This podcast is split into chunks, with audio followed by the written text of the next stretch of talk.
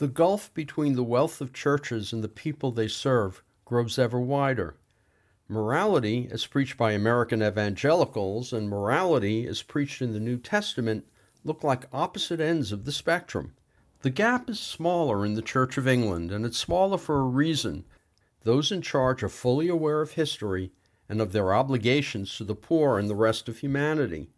So, what happens when the Dean of St. Paul's Cathedral in London is confronted with the power of a movement opposed to Wall Street and international financial institutions? And what if that movement is setting up tents in the courtyard? These questions facing the church and the people in charge are examined in the play Temple by Steve Waters, now at Aurora Theater in Berkeley through May 14th. This is the same Occupy movement that we had here in Berkeley and Oakland. Tom Ross, artistic director of Aurora and director of this production. The movement was going down to the financial district in London to set up camps. And the police kept pushing them away, pushing them out of there. And they ended up at St. Paul's Cathedral, which is one of the great landmarks of London. It was so full of people and so unsafe that the cathedral had to close. They felt they had to close down for the safety of their uh, parishioners. It never closed during the Blitz.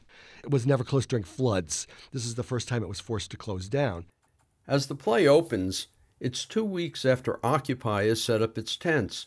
The Dean of St. Paul's, the man in charge, has decided to reopen. But what does he do about those folks drumming and chanting outside his window? what this play is about it doesn't take place with the occupied people it's behind the scenes inside the church where they're dealing with the situation and how to handle it so these are all good educated people dealing with these issues probably the same way the city of berkeley were dealing with the tents across the street from them. Paul whitworth gives a bravura performance as the dean a man torn between right and wrong in the gravity of his position. He is ably supported by j. Michael flynn as his superior the bishop of london who can only advise and not make the decision himself, along with Mike Ryan as the church's canon, a supporter of Occupy, and Sharon Lockwood and Sylvia Burbeck as two church employees, one pro and one con. It's their interactions and the interactions of the emissary from the city which will determine what the dean will do. And doing nothing is not an option. I've talked to the playwright he said he didn't want to write a play about right versus left. He wanted to do a play about left versus left within itself.